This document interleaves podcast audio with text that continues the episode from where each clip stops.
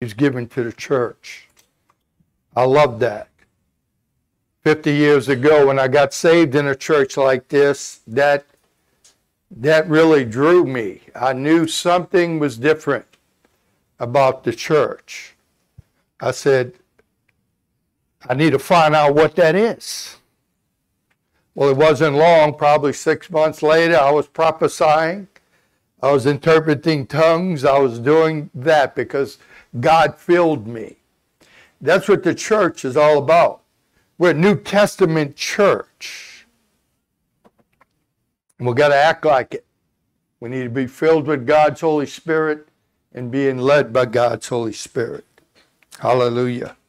It's the only kind of church I want to belong to. And I believe all three of our churches are like that. Hallelujah. Well, praise the Lord. I was preaching at our Covington campus last Sunday, where I'm going to be stationed after this month. I have three messages to preach here. Actually, it's going to be my last three messages that I will preach as a senior pastor over a church.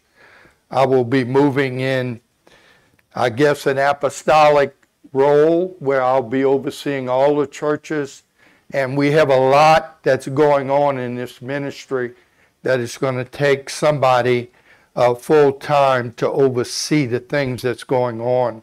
And uh, so I'm going to take my place uh, as an overseer of this ministry, which I've been now for 31 years. Uh, but I'm going to be back here preaching. You're not going. At the end of this month, you will see me from time to time hopefully once a month I will be here.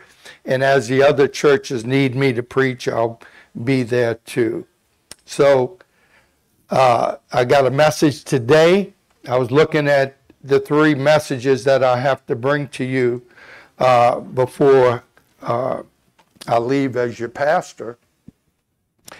Uh, I have one today. I have a Father's Day message next week and then I'll have the last message at the end of this month. I believe all three of these messages are what I believe we need at the present.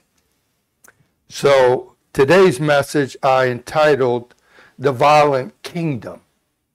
You know, Christianity is not for the faint hearted, not for the weak willed, it's not for the, the weaklings, it's not for the sissies. See, as you live this Christian life, and if you live it long enough, you're going to see people come and you're going to see people go. I've seen it for 50 years now. Everybody don't make it. Everybody don't hold out. Everybody don't endure to the end, as Jesus said, unless you endure to the end, you're not going to be saved. So, uh, it takes determination uh, as a believer to do what it's going to take. Jesus gives some insight on what kind of people that we ought to be. In Matthew chapter 11, verse 12, Jesus said, From the days of John the Baptist until now, the kingdom of heaven has been subjected to violence, and violent people have been raiding it. The King James Version says, And from the days of John the Baptist until now, the kingdom of heaven suffered violence, and the violent take it by force. Jesus reveals here what's really going on in the kingdom. Violent people have been raiding it. Violent people have been rushing into it. The violent people take it by force. Over the past 1900 years, Christianity has been betrayed in many different ways. In fact, there's so many different denominations, there's so many different flags of Christianity that's being waved today. And each one of them showcases their doctrines, their liturgy, their worship, their structure as being something different. Whoever becomes a part of that group conforms to that concept. That's why people say, I'm a Catholic, or I'm a Baptist, or I'm a Methodist, or Presbyterian, or Pentecostal, whatever. They claim that certain group. And so they perceive Christianity in that way. Whatever they come into, they're perceiving that this is what Christianity is all about. Well, my perception at, at Christi- of Christianity, my perception of the church, the ministry, has changed dramatically over the 50 years. 50 years ago when I got saved, the church wasn't like it is. Of course, there's still got some churches, they don't change. They've been like that for 100 years. But because of getting more revelation of the character of God and His Word, see, when you desire more of God than you do of a religious form, then the Holy Spirit reveals to you what is really important in your life. Because the external things is not the kingdom of God what the church looks like, its structure, or what it does and how it does it, is not the kingdom of God. Now, Jesus tells us what the kingdom of God is about. In Luke chapter 17, verse 20, it says, Once having been asked by the Pharisees when the kingdom of God would come, Jesus replied, the kingdom of God does not come with your careful observation. In other words, what you think it is, it's not that. Nor will people say, here it is, or there it is, because the kingdom of God is within you. In other words, you can't say, well, the kingdom is over there by the tabernacle. No, not here, it's not across the street, it's not down the street. It's within us. The kingdom of God is not a church or any other church group because Jesus knew when he was speaking to the Pharisees, their concept of the kingdom of God was an earthly one. Just like people today who think the kingdom of God is their religion or their form or whatever it is. Jesus said the kingdom of God is within us. Well, if that is so, then what is it? If the kingdom of God is within us, then what actually is it? Well, the Apostle Paul gives us some insight. 1 Corinthians chapter 4, verse 20, Paul says, For the kingdom of God is not a matter of talk, but of power. it's not talking, it's power. Then the Apostle Paul says, about the last days people, which we are living in the last days. In 2 Timothy chapter 3, verse 5, Paul says, having a form of godliness, but denying its power, have nothing to do with them. In other words, the people who deny the power of God. What is that saying there? It's saying that people are settling for a form of religion but denying the power that will change them. See, people want to add something to their life, but they don't want change. They think, well, if I go to the right church, I got it. No, no. That don't get it. It's the power of God in us that causes us to submit to the reign of the King of Kings and Lord of Lords. You can't do it without God. When the power of God comes in, it causes us, I believe uh, the prophet Ezekiel uh, spoke for the Lord, saying that God was going to do something new. He was making a new covenant. He, he was going to change our hearts. He's going to take our stony heart out, put a heart of flesh in. Then he says, I'm going to put my spirit in you. And what it's going to do, it's going to cause you to obey me. So without the power of God, we can't even live this life. So the one, we're going to serve the one who could actually change a sinful, immoral, unjust person and change them into a child of God. That's the one we serve. And until that happens to you, then you really haven't met the true God. See, it's about the power to act violently against the world and the passions of the flesh. It's not about talking the talk, it's about walking the walk. It's about having an experience with God that is going to cause you to walk the way He wants us to do it. And it's going to cause us to act violently in our life against the world, the flesh, the devil, against laziness towards the things of God. is going to cause us to do something. It's going to take more than just talk. It's going to take strength, it's going to take courage, and it's going to take violence. Now, before you you think wrong of me, I'm not talking about physical violence.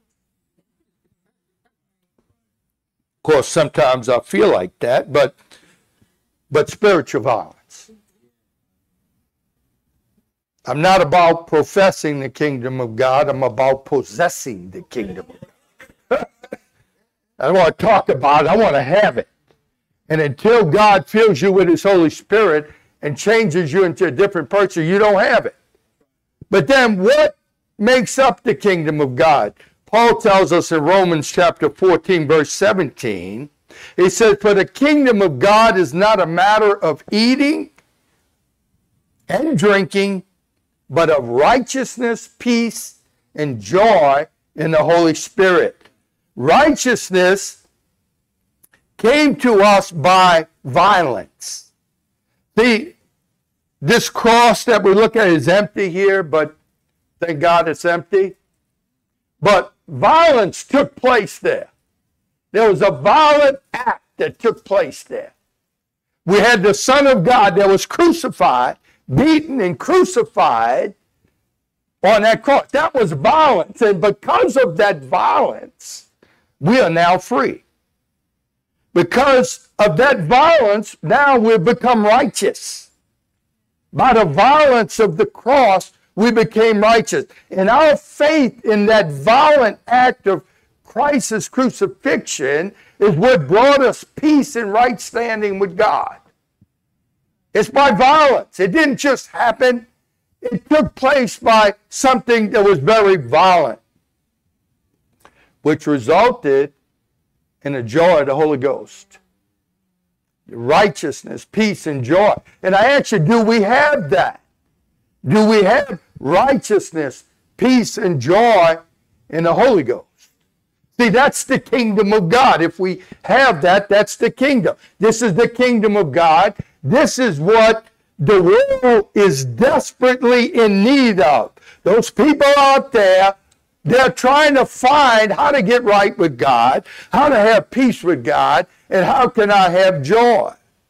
The world needs to know that their sins can be forgiven. That's what the preaching of the gospel is all about. That that peace is obtainable and that joy is real. That's why we must have that joy. See, the world needs to see joy in us that they can't get no matter what they try to do out there, they can't get what we have unless they do what we do. And that is to believe on the Lord Jesus Christ. The world is searching for all this in all the wrong places. Jesus gives us the nature of kingdom people. He said they were forceful men laying hold of it. That violent was taking it by force. Jesus said this violence started with John the Baptist. See, John preached a baptism of repentance. And I want to tell you something repentance is a violent act. When you attack those things that were ungodly in your life, it's a violent thing. They don't just go easy. It, that, something violent has to take place there. Jesus described the people's reaction to John's message. See, John preached the kingdom of God's at hand here. You're going to miss it if you don't repent. And, and Jesus says, forceful men lay hold of it. The violent take it by force. Jesus told the Pharisees, You guys are standing around, the kingdom of God is here, and you guys are standing around watching the prostitutes and the tax collectors running in and grabbing it. And you just standing around. They responded in a, it, violently against sin. They wanted to know to, from John, what do I do? But John said, you quit doing what you've been doing. You tax collector, quit cheating the people out of their money. The soldiers, you don't go arrest people falsely. Quit doing the things that you were doing before. In other words, repent of it. John preached that the kingdom of God was near. They responded violently. They realized that judgment was coming.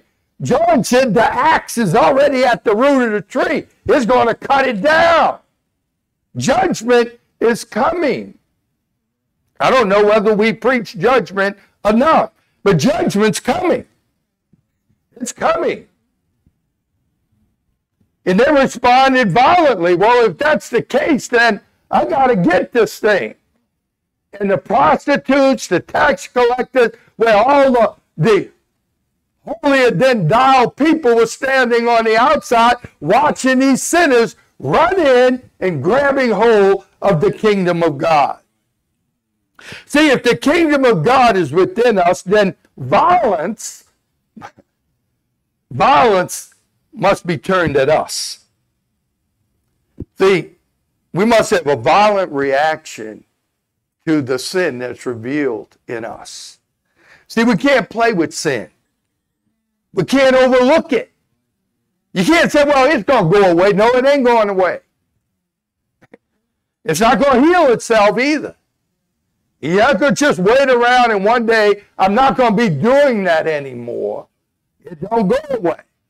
See, sin's going to take you farther than you want to go, keep you longer than you want to stay, and cost you more than you want to pay. You got to deal with it. You, you got to deal with it. And, and, and it won't heal itself. In fact, Paul says you got to kill it. That's, that's violent language. You got to kill it, Paul said in Colossians 3 5. Paul says, put to death, therefore, whatever belongs to your earthly nature. You want to know what belongs to your earthly nature? He tells you sexual immorality, impurity, lust, evil desires, and greed, which is idolatry. Because of these things, the wrath of God is coming. That's why those people ran into the Jordan River to, to have John baptized. They saw the wrath of God is coming. He says, You used to walk in these ways in the life you once lived, but now you must rid yourself of all such things as these anger, rage, malice, slander, filthy language from your lips. Paul said you got to put these things to death. That's a lot of things he mentioned. That's a lot.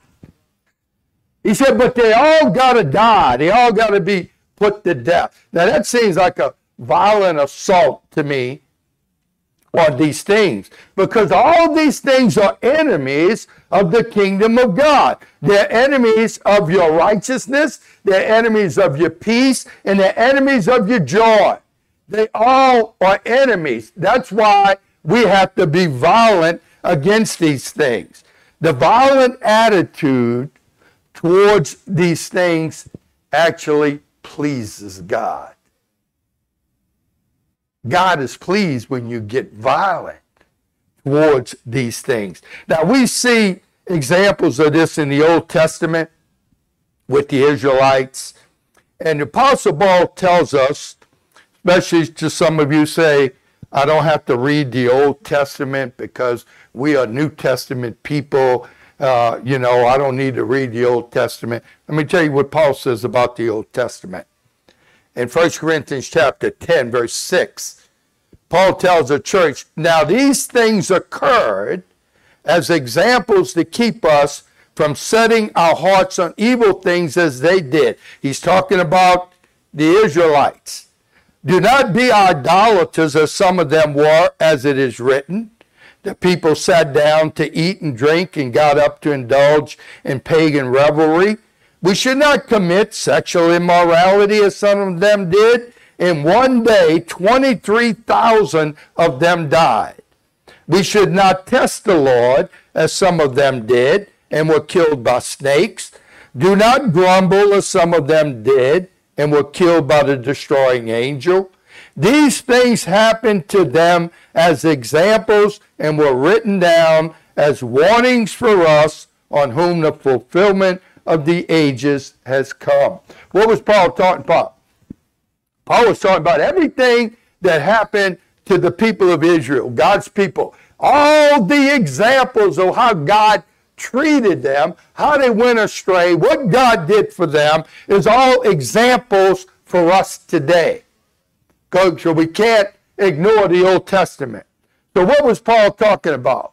Well, when Moses went up to the mountain to get the Ten Commandments, he was there for 40 days.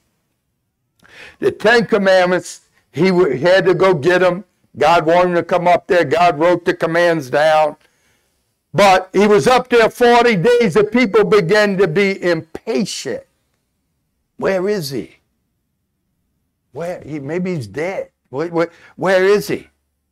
Well, it became impatient that made his brother Aaron, Moses' brother Aaron, to make them an idol.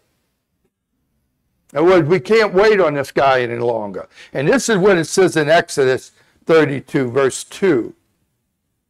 Aaron answered them, Take off the gold earrings that your wives, your sons, and your daughters are wearing. Bring them to me. So all the people took off the earrings and brought them to Aaron. He took what they handed him and made it into an idol cast in the shape of a calf, fashioning it with a tool. Then they said, These are your gods, O Israel, who brought you up out of Egypt. When Aaron saw this, he built an altar in front of the calf and announced, Tomorrow there will be a festival to the Lord. So the next day the people rose early and sacrificed burnt offerings and presented fellowship offerings after they sat down to eat and drink and got up to indulge in revelry. They got up and they acted just like the pagans in the world, just like Mardi Gras, just like that. Drunkenness, immorality, idolatry. Now, this is what happened when Moses got back. In Exodus 32, verse 25, Moses saw that all the people were running wild and that Aaron had let them get out of control and so become a laughing stock to their enemies. So he stood at the entrance to the camp and said, Whoever is for the Lord, come to me. In other words, he said, Whoever is for the Lord, you come step out on this side.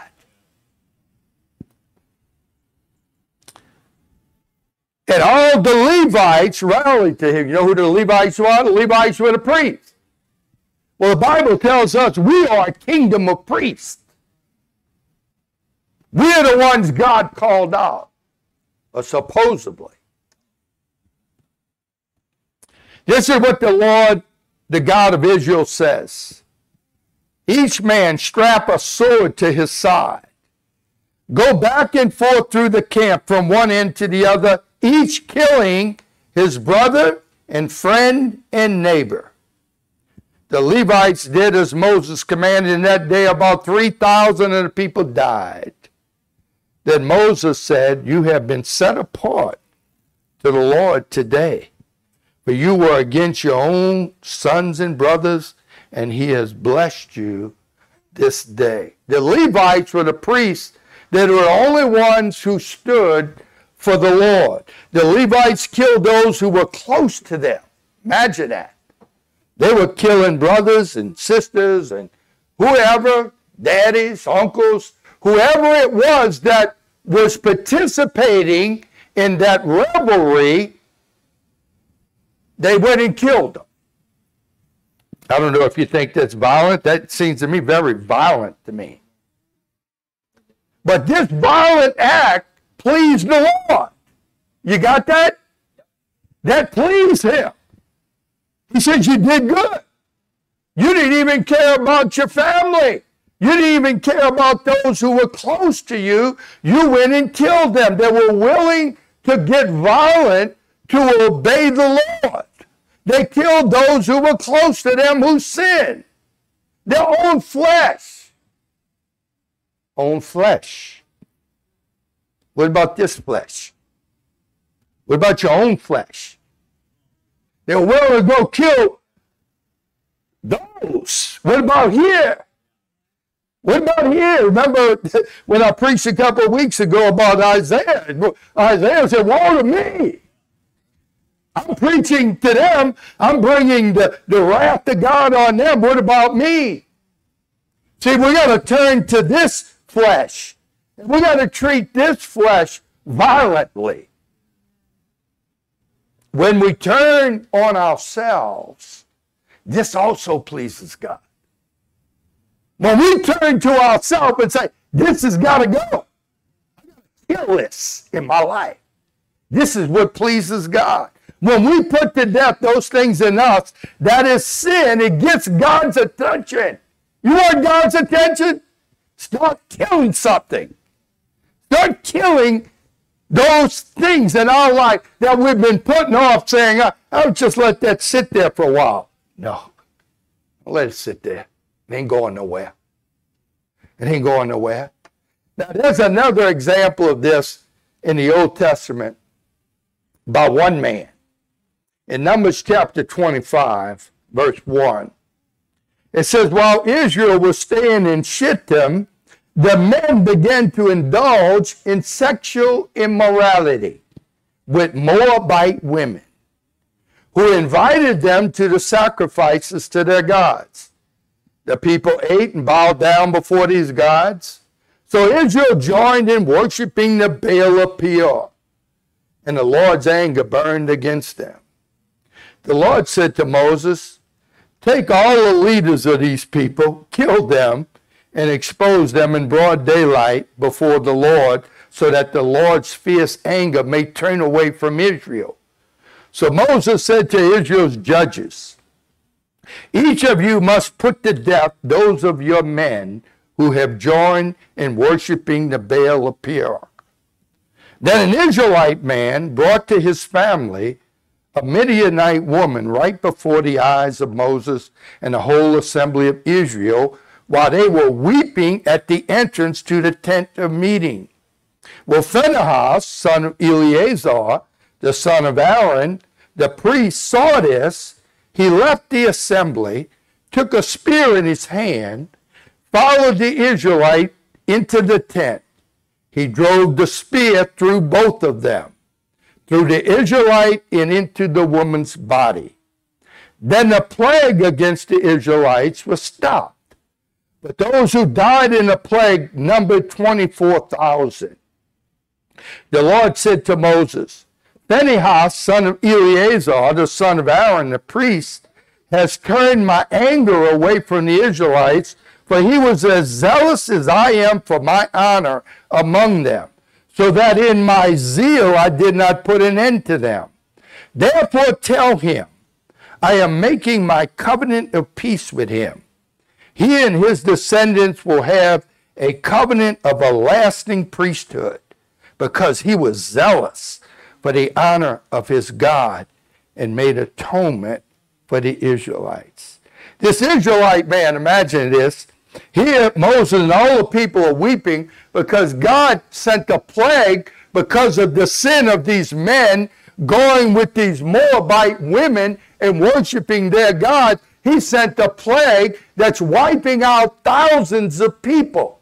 Moses and the elders there at the tent of meeting in front of God, weeping before God for the people, for God to stop the plague. And here, one of these Israelite men is dragging this Moabite woman into his tent in front of them.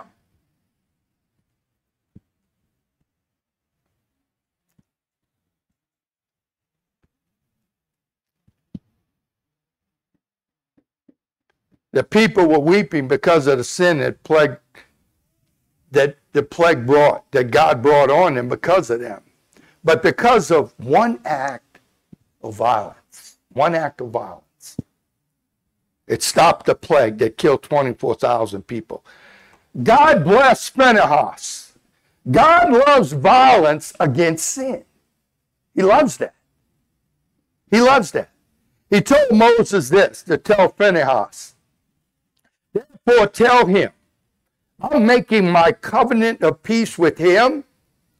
He and his descendants will have a covenant of a lasting priesthood because he was zealous for the honor of his God and made atonement for the Israelites. See, what we need is people with the spirit of Phinehas that we are willing to kill sin.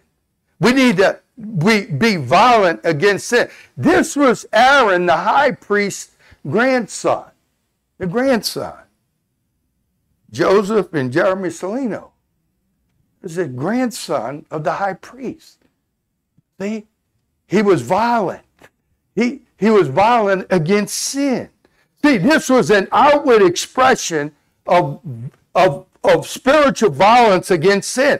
See, the success of your life as a Christian, the success of this church, is going to depend on how much of the spirit of Phinehas we have in us. Are we willing? We can't let sin in here. We can let sin come in here because that's what we want. We want sinners to come in here, but we don't want sinners to make a home here. You come in a sinner, you can't stay a sinner too long. See, something got to happen. You got to you got to come to the gospel. That there's got to be a change in your life. Something's got to happen.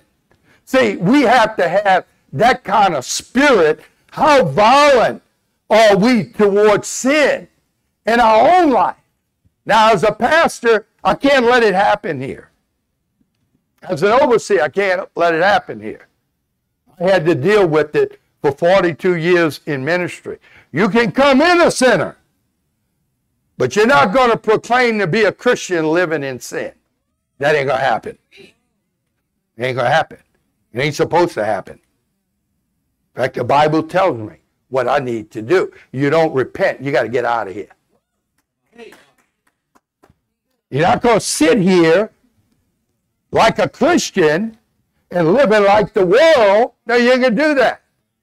You can't. You can't. You can't do it. I got an answer for that.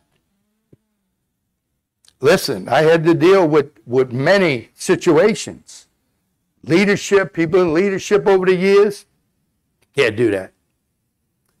Can't do that. You want to live like that, you got to go out there. You can't do that here. Not representing the church. You can't do that.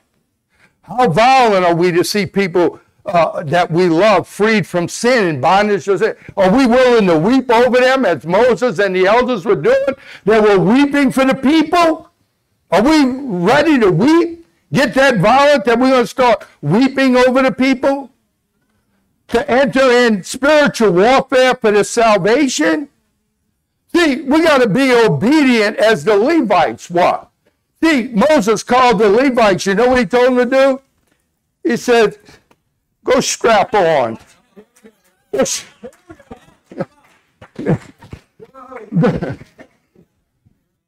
I think I got it. I got it. Go strap on that sword. You know what I'm talking about? This is what they look like. All right, Moses, what you want me to do? Go out there and kill him. Your brother, all them that were worshiping with those Moabite women committing adultery, go kill them. They did it. Wasn't easy. It ain't easy killing sin. Not in your life. It ain't, it ain't easy. And strapping that sword to the side, willing to kill everything that represented sin. That is the spirit that we got to have. Paul said that that sword is the sword of the spirit, which is the word of God. That's how we do it. We can take that sword and we can run it through everything in our life. that represents sin. We got to be as bold as Phinehas was. You imagine that bold that that was a sight to see. Phinehas saw that that that Israelite man just taking that woman right and brazen right in front of everybody, right into his tent. Phinehas saw that, said, I don't think so. I don't think so. And say, hey, take the spear. You're going to see what's happening here, huh? Boom!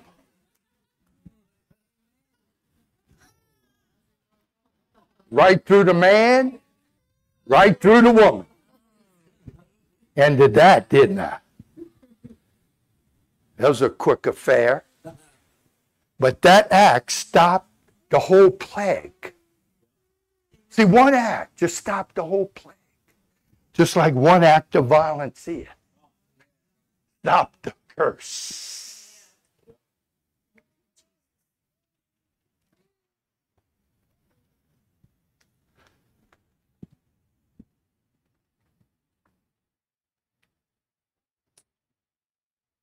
We got to be as bold as Phinehas was, that we can put to death anything that causes a plague in our life or in our family, our church.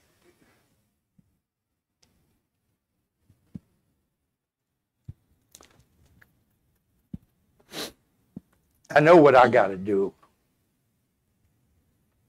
I know what I have to do as an overseer.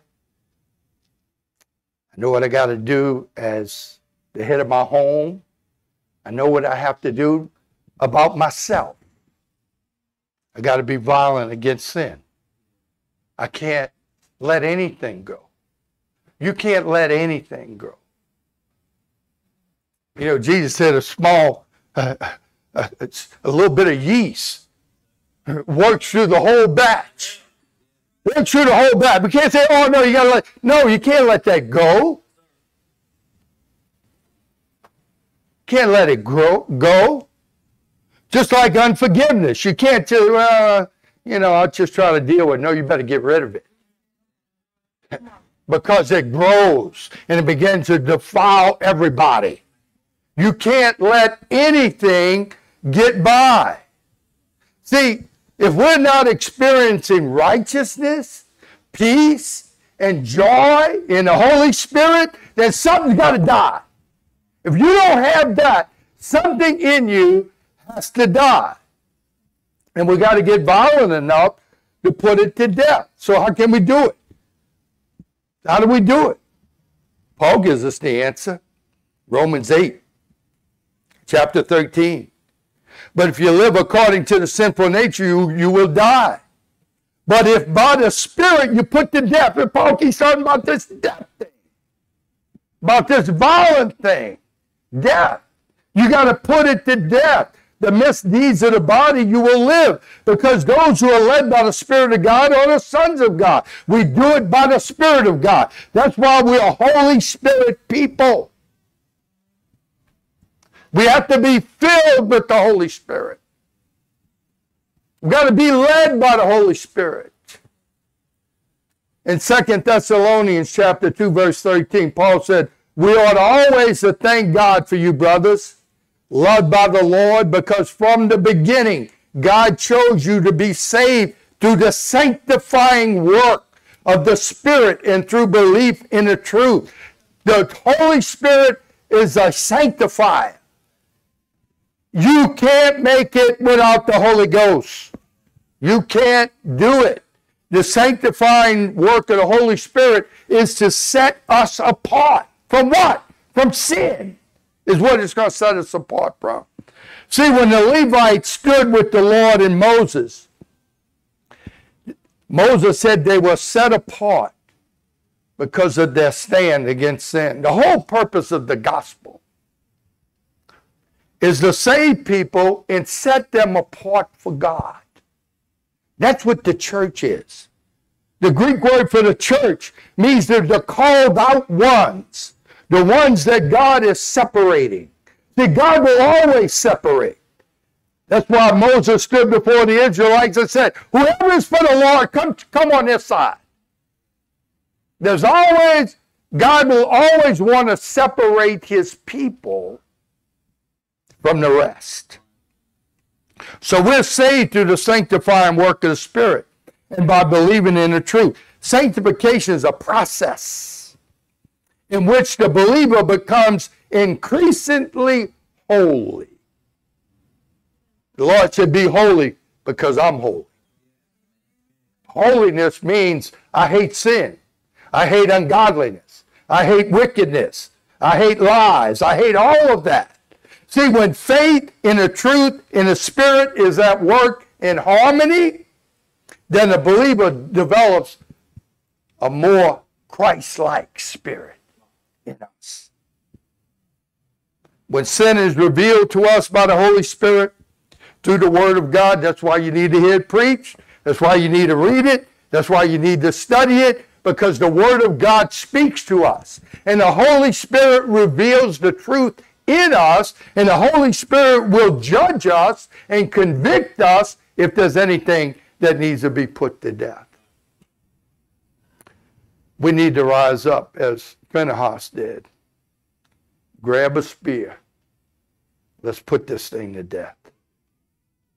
How many of you are ready to get violent with sin today? I want you to stand with me now.